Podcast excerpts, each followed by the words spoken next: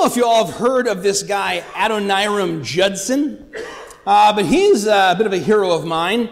Uh, he also has to be the guy after which our church is named. One of the greatest and the first missionaries to ever go from America to a foreign land and bring the gospel. Judson went to Burma and brought the gospel there. And uh, it's been exciting to see many Christians coming from Burma to America and see how on fire for Jesus they are and, and that legacy. And they're bringing the gospel now to a culture here that is greatly in need of it. But it was not easy going. And there was a lot of suffering that both Adoniram and all three of his wives, not at the same time, but uh, in succession, uh, because of how difficult things were, and uh, uh, he, he, he continually was struggling and wondering, is it worth it? And there was a period there where Burma and England were at war. And during that time, Judson was actually imprisoned. He had nothing to do with it. He had no uh, torn allegiance. He was an American, but because he looked like the enemy, they threw him in prison. And following unspeakable sufferings in, in the filth and, and even torture and, and uh, all sorts of ill treatment, he was released. And at that time, he appeared before the king of Burma and he asked for permission to go to our particular village and preach the gospel. And the king of Burma responded, I am willing for a dozen preachers to go, but not you. Not with those hands. My people are not such fools as to take notice of your preaching, but they will take notice of those scarred hands.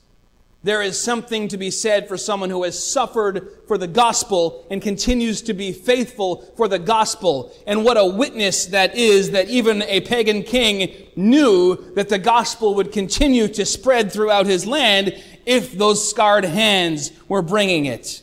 And throughout Christian history, of course, believers have been crucified, burned at the stake, torn apart by wild beasts, tortured, beheaded, and the like. This continues today. It has been said that a Christian is murdered every four minutes for his or her belief in Jesus, even to this very year. And it's estimated that 100 million Christians were put to death for their faith in the 20th century, which is more than all 19 previous centuries combined. And this century is shaping up to see even more. And from the very beginning, Jesus told his followers to count the cost of being his disciple. That they were expected, if they followed him, to deny themselves, take up their cross, lay down their lives. And 11 of 12 disciples died a martyr's death. Just as many continue to die this day. And that's something we should not forget. We should be aware of it. We should be in prayer about it. We should be saying to each other as Christians in a free land, how can we be a help and a comfort to those people who are suffering for their faith, even now on the other side of the world? And this is something certainly worthy of a deep biblical study, but not today. Because in this passage, I don't believe that is what we see in view. Even though we see the word persecute twice. First, here in verse 10, and we're going to be looking at verses 10, 11, and 12. Jonathan read all of the Beatitudes for context, but we're going to be looking at 10, 11, and 12. And verse 10 says, Blessed are those who are persecuted for righteousness' sake, for theirs is the kingdom of heaven. And here, the word persecute used in the, in the Greek is a broad term. It actually means uh, to chase or pursue someone, and it can mean something as as extreme and intense as putting people to death en masse, or it can mean something that falls far short of that, but is still a pursuit and is still a persecution. And it ultimately, at its core, I think, means that someone's got your number. They're out to get you. And given the context here, perhaps we could translate this, blessed are the harassed. Because when we look at the examples given, when Jesus is telling you, blessed are you in different situations, or blessed are you uh, if particular conditions are met, here the examples seem to indicate one being harassed, mocked, put apart, ostracized. In fact, let's look at them here in verse 11. Blessed are you when others revile you and persecute you and utter all kinds of evil against you falsely on my account. Revile, that word for insult or revile, Woodenly translated, it means to cast into the teeth. I think you can probably see how that would come to mean an insult. This is the worst kind of insult.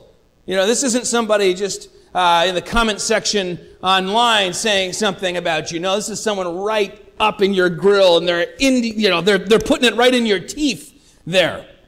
Uh, it seems to me that this is more a situation where people around you hear the insult and laugh and point and say, ha burn, rather than where people are actually, you know, burned, which is a different kind of persecution. And, and when we look at the Sermon on the Plain, which is Luke's relating of the same basic teachings, but in a different context, it's just slightly different wording. Jesus says, Blessed are you when people hate you and when they exclude you and revile you and spurn your name as evil on account of the Son of Man.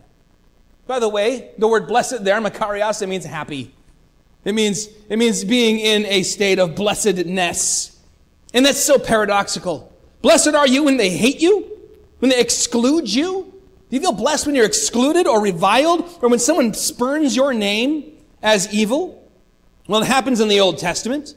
And many people in the Old Testament are persecuted both in that, that very terminal way, where they are put to death for their faith, and before that, in this sort of way, where they are ostracized, where they are insulted, where they are mocked. Paul fought wild animals. He was beaten, flogged, imprisoned, shipwrecked, eventually beheaded, but he was also called foolish, laughed at, mocked. He was called strong on paper, but feeble in person. He was called a fool called himself a fool. We'll get to that in a moment. First Peter 4, we got a guy uh, writing who eventually would be persecuted and then killed, uh, crucified. He, he said, I'm not going to let you crucify me right side up. I'm not worthy to die like my Savior. Crucify me upside down. And it took yet longer according to tradition. But this is what he wrote in 1 Peter 4. Beloved, do not be surprised at the fiery trial when it comes upon you to test you as though something strange were happening to you, but rejoice insofar as you share Christ's sufferings, that you may also rejoice and be glad when his glory is revealed. If you should suffer for righteousness' sake, you will be blessed. Have no fear of them, nor be troubled. If you are insulted for the name of Christ, you are blessed, because the Spirit of God and the Spirit of glory rests upon you. So both in the fiery trial being assaulted and in the being insulted, we are sharing in Christ's sufferings, according to that text and according to the witness of Scripture as a whole. Jesus also, though he eventually went to the cross and endured more than any other person had endured, even having the weight of the sin of the world piled on his shoulders while he died, was also mocked, ostracized, and put out of his hometown they called him crazy. They said he has a devil. They, when they were uh, actively crucifying him, they were mocking him. When he went to Herod, Herod had him uh, dressed up like a king and, and had him uh, put a crown of thorns on his head and, and a rod in his hand, and they bowed down and falsely fake worshiped him. And then they took the rod and beat him with it. He was mocked even on the cross. They said to each other loudly, Hey, come on down. You said that you were God. You know, maybe we'll worship you if you can save yourself. Now, we don't look for any type of persecution. We don't seek it out. But when it comes, it is proof that we are imitating Christ's suffering. We're suffering for his sake, walking in his footsteps. But not all the apostles were put to death for their faith. Uh, Peter and John are two different examples, right? Peter died a martyr's death, and Jesus told him he would. Right after reinstituting him, right after bringing him back into the fold, he's like, got some tough news for you. You are going to die a death that will glorify me. And I find these words so creepy and haunting. He says, When you were a young man, you dressed yourself and went wherever you wanted to go. But when you are old, you will spread out your arms and someone else will dress you and lead you where you do not want to go. And then John says, He told him this to show the kind of death with which he would honor God. And when he hears this, he looks back, he sees John, St. John, although he wasn't St. John yet, he was just like Johnny, following behind. And he says, uh, What about him? Right? Misery loves company. He wanted to be able to commiserate. And Jesus says, If I want him to live until I come back, what, what business is it of yours? And of course, we know that John then did uh, die a natural death although that wasn't for lack of trying. He was uh, put out to uh, Patmos, exiled there. He was actually uh, boiled in oil according to tradition, but it didn't kill him. But ultimately, he did live a long life and died a uh, natural death. So we see some like Stephen or Peter or Paul or Priscilla and Aquila who are, are killed as martyrs. And then there are others like John, Barnabas, Apollos, as far as we know, who, while they faced much difficulty and were often persecuted in the sense of pursuing you, insulting you, trying to ruin your good name, all of these things that Jesus talks about here did not die for their faith. Or even go back to the Old Testament. There are the prophets who are killed. Jesus referenced that a lot, right? He'll reference it here in this text. But a lot of them aren't. They're just mocked. They're just, they're just laughed at, laughed to scorn. Or look at Noah for all this time building this boat. And everyone walks by. Nobody's trying to kill Noah, but they sure mock him. They sure laugh at him. And it's a significant thing when this happens. We don't want to say to ourselves, well, buck up, that shouldn't, you know, sticks and stones, don't worry about it, this shouldn't change my mood, uh, I can't let them get inside my head, this is no big deal. It is significant. When we look at the Psalms, frequently David will talk about how his enemies are reviling him.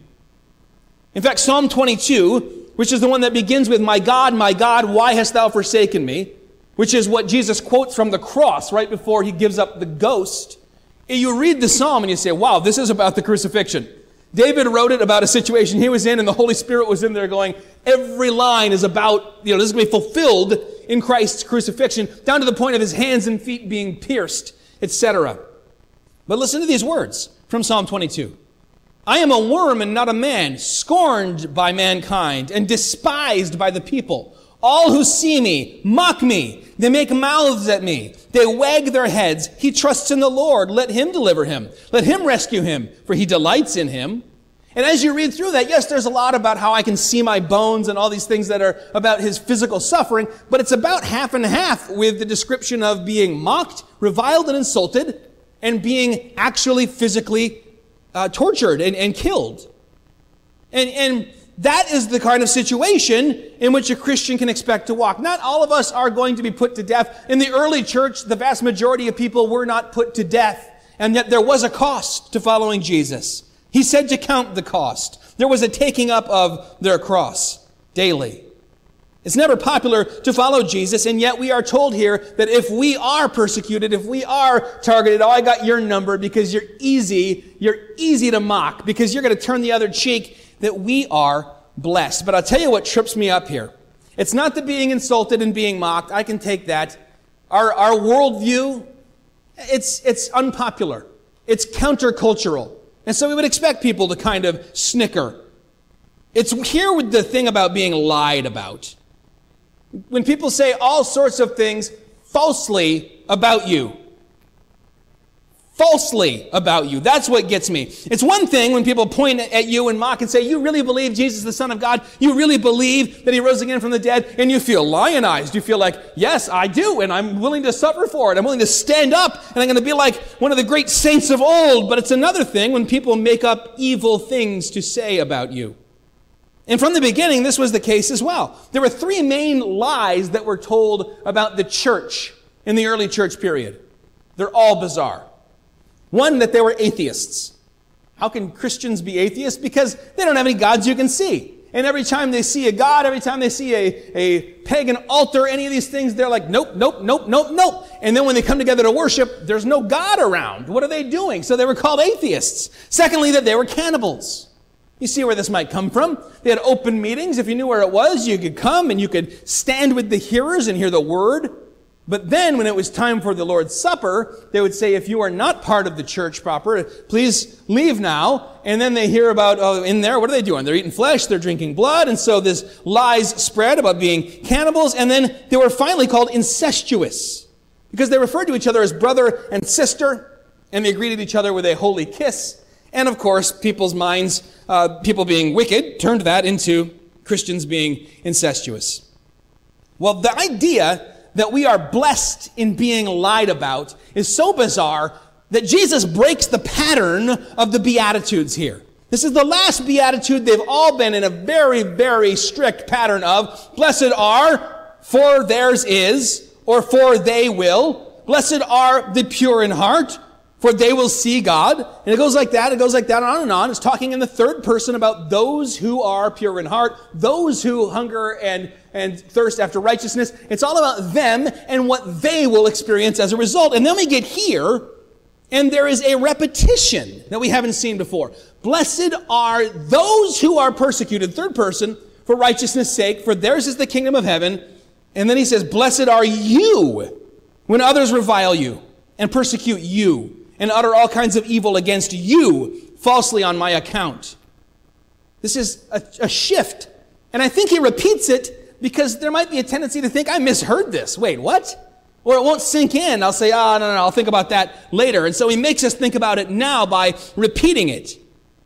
And he, he, he wants us to know this is not just about them. This may be about you. This will be about you. There will be people, if you follow Jesus, who will mock you and revile you, say wicked things against you, even lie about you. Blessed are you when this happens. I think it's significant also that this is the eighth commandment. Yeah, Pastor Zach with your numbers again. Seven being the number of completion. We have in the Beatitudes, I preached on this 14 years ago. I'm sure it's fresh in your mind. Uh, but in the first few, we have a description of how we should come to God, the proper posture. Blessed are the poor in spirit. The poor in spirit are those who come to, to God on their face, knowing they bring nothing to the table but their sin.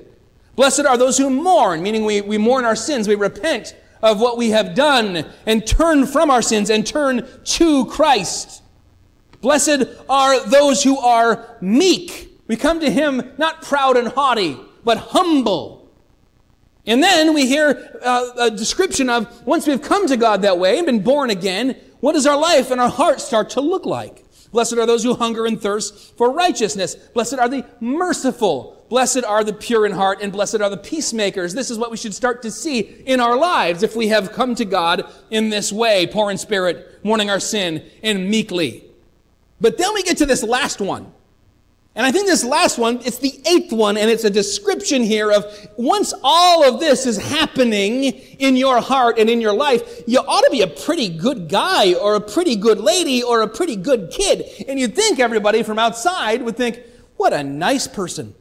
At a boy, we'll be very kind to you. And then he hits us from the left side with, blessed are those who are persecuted for righteousness' sake. You can get to this point of righteousness where God has declared you righteous and sanctified you and you're walking in the light and righteously. And because of that righteousness, have people pursue you, mock you, lie about you, throw those insults right in your teeth. And that is a difficult thing to hear. That we will be persecuted and hated by the world. Not necessarily put to death, not necessarily even openly. A lot of persecutions very civilized and very kind of under the surface. Being lied about is a difficult thing, but Jesus did it and we walk after him. They called Jesus a drunkard. They called him a glutton. Neither of those is true. They said that he was speaking against Moses and against the law. Not true. They hired men to serve as false witnesses at his trial. It didn't work because they couldn't keep the story straight, but still the lies were told and became part of the record. Persecution is, yes, often quite civilized. Even in the first century, the majority were not killed, but there was such a great cost. In the early church, from the beginning, it was a very Jewish movement, almost exclusively, meaning that people who came to faith in Christ were part of a Jewish community, and to declare that you are now a follower of Jesus could mean that you would not only be put out of the synagogue, but put out of your community, ostracized. That wouldn't be unusual. Jesus said, I came not to bring peace, but a sword. And the man's enemies will be those in his own household. You could lose your family, lose your job, lose your good name and standing, your respect in the community. And it's not like this went away. Think about uh, significant uh, culturally significant people, prominent people who come to faith, and the way that people respond. In 1927, T.S. Eliot, the great poet, became a Christian. He was baptized and confirmed. And he had belonged to the Bloomsbury group, which was a group of people who read the comic Bloomsbury and discussed it. No, it was a small association of artists and intellectuals, sort of the creme de la creme of the, the central London scene. And when news of his conversion spread, they rejected him almost as one. He was the same guy, just as brilliant, just as talented, and yet Virginia Woolf, the de facto leader of the group, wrote the following to one of the others. I have had a most shameful and distressing interview with dear Tom Eliot, who may be called dead to us all from this day forward. He has become a believer in God and immortality, and he goes to church. I was shocked.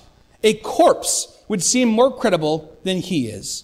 There is something obscene in a living person sitting by the fire and believing in God. Now, what's telling in me is that my first impulse when I read that is to make some snarky comment about how Mrs. Dalloway was the most boring thing I ever tried to read and take a shot at Virginia Woolf, which is odd because she wasn't insulting me and because both she and the person she was insulting are long dead. She killed herself 60 years ago. And yet in me is still this impulse that says, who, who, hit back. That's a human thing. But Jesus says if we're following him, we'll ascend higher. And that won't be our response. We will turn the other cheek when someone insults us. Uh, uh, this has not gone away in the past hundred years, by the way, either. Uh, one of the great books of our time, I think, is Rosaria Butterfield's memoir. It's called The Secret Thoughts of an Unlikely Convert. I think every Christian ought to read it. She was a well-respected academic. She was a professor. She was an author she was, she was very much on the, on the rise as a, a big name in the intellectual world. And then she came to faith and she was immediately by almost everyone in her world, not everyone, but almost everyone, thrown aside and, and became someone to be mocked. St. Paul, one of the most brilliant minds mankind has ever seen, he's called a fool. And he says in that passage Jonathan read for us in 1 Corinthians 4, we are fools for Christ's sake. We have to be willing, from the world's point of view, to be fools if we're going to follow Jesus. Knowing that the world's foolishness is the wisdom of God. A great quote from Catherine Booth, the wife of William Booth, the founders of the Salvation Army. Let me lead hallelujah bands and be a damned fool for Christ in the eyes of the world in order to save souls. There's in that such a great, that, that Methodist spirit that I love that says, I don't care what the world thinks of me. I care what God thinks of me and if I've been faithful. Yeah, I'll put on the regalia and we'll get out the French horn and go walking down the street and everyone's going to laugh and throw stuff at us, except for those who hear the gospel and come to faith. And now they've passed from death to life. Catherine Booth, William Booth, they didn't care if people thought that they were silly or to be laughed at. They cared if people who heard the gospel came to faith in Jesus Christ. I think here in this last of the Beatitudes, we also see kind of the converging of many of them. Right? If you are poor in spirit, then when you are insulted, you're not going to respond in kind and lash back. If you do that, you're not being poor in spirit. I speak from experience. Right? You're being the opposite. You're being prideful. You're being haughty. And a proud spirit, a haughty heart come before a fall and before destruction. If you are a peacemaker, you're not going to take the bait and respond in kind. If you are merciful, you're going to see, I know why you feel like you have to mock my faith. There's something in you that is broken and something that's missing. There's a hole, and you know deep down that you need this Jesus. And so you're responding by just trying to laugh it all off. I'll be merciful instead of being merciless and getting in my digs. And especially if we are meek. Blessed are the meek, for they will inherit the earth. What is meekness? It's such a, a difficult thing to talk about in this, in this world, in this age, because people, I think, assume meekness equals weakness. That's not the case. It couldn't be further from the truth. To be meek is to have power under control. Jesus being the greatest example of meekness. I mean, this guy's turning over the tables in the temple courts. He is not afraid to stand up to power when necessary, and yet, like a lamb before his shearers, he is silent when he is standing before those who would condemn him and accuse him and mock him because he came to die for us. Moses also is called meek. I mean, read the things, the exploits of Moses. This is not a weak man. This is not a, a, a, cowardly man. No, this is someone who is powerful and brave, and yet it is under control. Jesus could have called on 10,000 angels while he was being uh, arrested, while he was being crucified. He could have turned the tables on everyone. We were talking just this morning in our Sunday school class about how when he stood before Herod, he could have made Herod kneel before him. And he could have pointed out that he was not the rightful man to sit on the throne of David, but that Jesus himself was the one who was sitting in the seat of David. But he didn't. He was silent. In a culture that more and more idolizes pride, meekness instead values humility and gentleness. And not escalating, escalating, escalating, but rather saying, I will be like Christ, who turned the other cheek and commanded us to do the same. All of this is well and good, right? I can be at peace with it. I can deal with it. But did Jesus have to tell me to rejoice and be glad when this happens? Rejoice and be glad? And that's not even the worst of it. Again, in the Sermon on the Plain, the parallel text in Luke, rejoice in that day and leap for joy when you are excluded, reviled, mocked, lied about, leap for joy.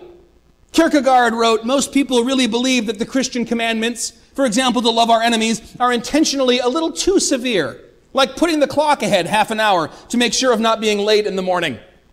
But I don't think that's true. Jesus does use hyperbole uh, often, but is he here? I don't think so, because in Acts chapter 5, we see the apostles actually beaten they are caned for preaching the gospel, for not bowing the knee to the rule of the Sanhedrin and saying, we got to obey God rather than men. And as they leave that place, they're not belly aching. They're not planning their revenge. They're not even consoling themselves with, well, God will make it right and they're going to suffer someday. No, they are rejoicing that they were found worthy to suffer for the name. Jesus gives us two reasons why it makes sense to rejoice and be glad when we are persecuted in small ways or big. The first is, for this is how they treated the prophets in the same way. And you're, you're joining now an exclusive club. And as believers who think of the cloud of witnesses and all who've come before us, when you are ostracized, lied about, mocked for your faith, think of the company you are now keeping. The club you just joined. Christ himself being part of it. This is a group that we want to associate ourselves with rather than those who are doing the mocking. But notice, it's not just blessed are the persecuted, blessed are the insulted and mocked. It's not even blessed are the Christians who are persecuted, insulted, and mocked. It's blessed are those who are persecuted because of righteousness and because of me in Luke. In Luke, he says, For, for uh, the Son of Man, for my sake, because you're attached to me, you are mocked, and you are reviled, and you are insulted. Being persecuted for being like Jesus and following Jesus because they hated Jesus, and he says they'll hate you too. There will be those who will. In John 15, he says, Remember the word that I said to you, a servant is not greater than his master. If they persecuted me, they will also persecute you. And in John 3, Jesus says, For everyone who does wicked things hates the light and does not come to the light, lest his deeds should be exposed. But whoever does what is true comes to the light, so that it may be clearly seen that his deeds have been carried out in God. Shining a light can make people uncomfortable.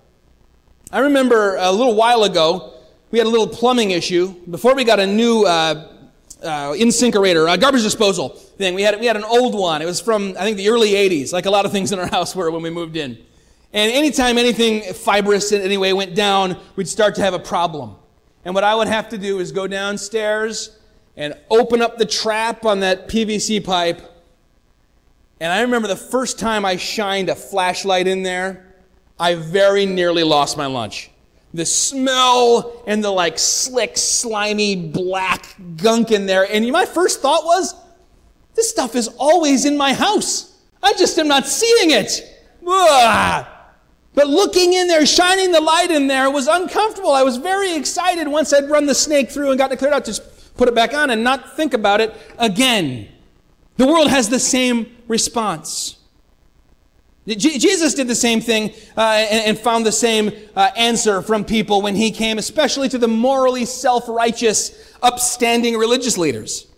He said, You're like a whitewashed tomb. Inside is death, but outside you look wonderful. And they said, Don't shine a light inside. That's my business. And they responded harshly. This is happening now a little more and a little more, even in the West. And I think it may, in my lifetime even, I hope not, I pray not, I have hope that it won't, but it's possible we will pass from just the kind of insulting, under the breath comments, persecution to more open persecution. Even today in Canada, there are uh, Bible verses that if you read them out loud on a street corner, that's a hate crime and you're going to jail. I'm sure they bring you very politely to jail because it's Canada, but again, much persecution is rather civilized. In fact, there was even a, a ruling that human rights legislation in Canada prevents religious schools from teaching what a child or parent might find offensive. We're moving this way in our land as well. And so we, you know, we, we've already seen this kind of thing. And, and in Matthew 5:11 we read, "Blessed are you when others revile you and persecute you and utter all kinds of evil against you falsely on my account." This is the Western world's new response to almost anything biblical. Uh, you ever watch TV and think to yourself, where are all the Christians? In America, there are an awful lot of Christians. Why aren't any of them in these families on sitcoms or, or working for the special victims unit or whatever? And when a Christian shows up, you're like, okay, that's the serial killer. Got it. Or that's the, that's the pariah, the rube, the dope. That's the Ned Flanders. I got it. Am I suggesting that we are put upon like the Christians who were thrown to the lions? No. But Jesus said, even though it's not as extreme of persecution, blessed are you when they mock you and insult you and throw it right in your teeth.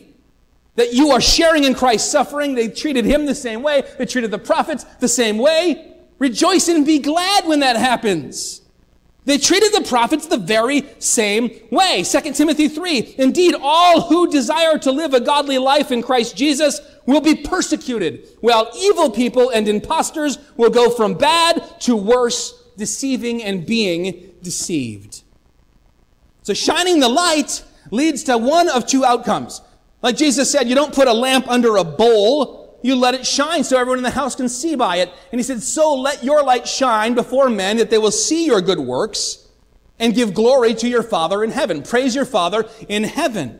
Either that will happen or others will see the light it will shine into the PVC pipe of their soul. They won't like it and they will try to snuff it out. But we're commanded to shine the light all the same.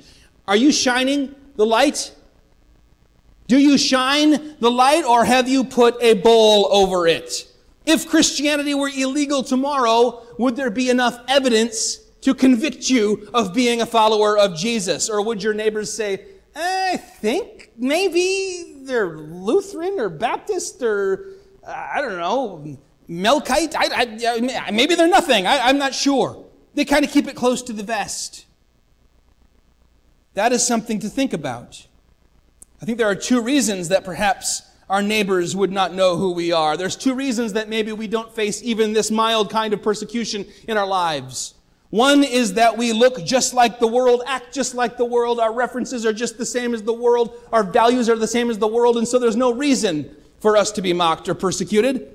And the second is that we are following Jesus, but we're living so completely in a Christian bubble that no one outside of it is affected in any way by our lives or hears what we're all about. Neither of those is acceptable for a follower of Jesus. If you want to know how not to be persecuted, go with the flow. Blend in like a chameleon, do what the world does, laugh when God is mocked, or at least smile uncomfortably and say nothing, agree that all religions lead to God or no religion, who really cares? In fact, give your tacit approval to this absurd notion that our culture has embraced that there is no real right or wrong, at least not in spiritual things. Don't mention hell. Don't take any kind of moral stand on moral issues that might elicit some angry response. And certainly do not proclaim the gospel. Do not share your faith and don't indicate that there is one way to the Father, and that is by Jesus Christ. Then all men will speak well of you, for the most part, unless you're obnoxious. And by the way, if you are mocked, persecuted, and lied about because you're obnoxious, there's, there's no blessed reward for you. but If we look back at that Sermon on the Plain, Jesus does a little extra at the end there. It's like the bonus features on the DVD, right? He goes through the blessed are, blessed are, blessed are Beatitudes. Then he gets into the woe to you, woe to you, the flip side of this. And the flip side of this beatitude is, woe to you when all people speak well of you, for so their fathers did to the false prophets. So you're either going to be spoken well of and lumped in with the false prophets, spoken well of by everyone. No one can think of anything that you say or do that makes them uncomfortable, rubs them the wrong way, or you're lumped in with the true prophets who were in the same way targeted, mocked, laughed about, and often even openly persecuted or killed. You don't want to miss out on being blessed, on leaping for joy. And we don't want to miss out on the other reason annexed here, which is number two, for great is your reward in heaven. Many Christians today are too spiritual for rewards, right? Doing a good thing is its own reward. I don't, I don't, I don't care about heaven. I just, I just love Jesus so much. I don't, I don't need any of that extra stuff. I don't, you kidding me? If, I mean, I don't, I guess I don't need it. Uh, there's a reward on the table. I'm taking it though, right? Eh, we look in the scriptures, Abraham wasn't too good for rewards. Moses wasn't. Hebrews 11, the hall of faith. Moses considered the reproach of Christ greater wealth than the treasures of Egypt, for he was looking to the reward. And then in Hebrews 12, the next chapter, even Jesus endured the shame of the cross for the joy set before him. And then he becomes higher and higher lifted up Romans 8:18 I consider that the sufferings of this present time are not worth comparing with the glory that is to be revealed to us. There is a reward that will make any suffering we've done pale in comparison. It would be absurd, it would be a joke to even try to hold them up next to one another. We are part of a kingdom. As you read those Beatitudes, you see it is completely backwards. The first are last, the last is first. The greatest is a little kid. The, the, the, the idea of go, going down and bowing before a king who is homeless, who is put to death like a common criminal, the whole thing is backwards. And we see that that is the case here as well. We mourn over our sins, which the world ignores or even celebrates, but we rejoice over our suffering for righteousness, which the world mourns about. It's backwards. But when we are faithful, the world will see you suffering and see your scars like they saw Judson's. Or maybe your scars are internal because it's been words and you know what? Sticks and stones may break your bones, but words will sometimes hurt even more. But even when the world doesn't see or even when the world doesn't care, blessed are you. Leap for joy, rejoice and be glad, for they did the same thing to the prophets before you, and great is your reward in heaven. Heavenly Father, we thank you for a, a message of comfort and encouragement and promise. For those of us who live in a time when it is very common to mock Christians, to laugh at our, our worldview, and even to demonize and, and villainize our point of view, to call love hate. Lord, we are tempted in the flesh to respond in kind when someone mocks us. I know I am. And Lord, I know I'm good at it. That's the worst part. I pray that you would give us that spirit, that same mind that was in Christ Jesus, that we would be willing to simply say, I'm going to rejoice and be glad because I've just joined a very exclusive club and I have a reward waiting for me. I am willing to be merciful. Maybe my not responding in kind will show that there is something to this Jesus message, to this gospel. Maybe this will be the thing that causes that person who's mocking me to finally turn in faith, or at least to consider the claims of Christ. Lord, we know that this has happened again and again and again. We pray that it would happen in us, that you would give us that strength, you would give us that gentleness, that meekness, that you would help us to have that Jesus view, that backwards kingdom view of things. In your holy name we pray. Amen.